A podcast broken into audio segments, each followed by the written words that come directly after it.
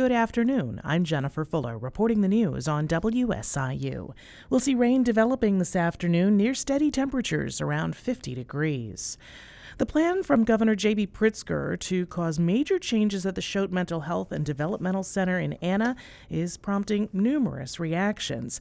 Murphysboro State Senator Terri Bryant says the plan, which will move up to 123 residents, will disrupt the lives of those residents who may have to move to places like the Murray Developmental Center in Centralia or the Shapiro Developmental Center in Kankakee.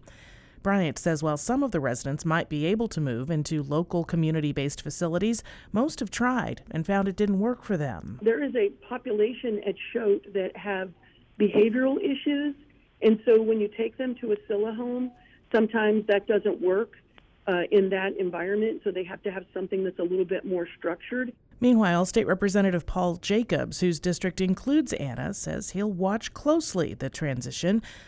Jacobs says Governor J.B. Pritzker's transformation plan addresses some of previously held GOP concerns. We need to work together. We're going to trust what they say, but we're going to be verifying as we go along. It's just it's something that has to be verified that nobody is getting moved that doesn't want to be moved. I mean, they, are we're going to be involved in the, in the uh, questions and answers for the for the patients that are there, uh, whether or not they do, because you do have a, the right to choose where you want to live, and you know that's that we're going to make sure that that's done correctly. The governor's plan comes on the heels of news reports detailing evidence of abuse and neglect.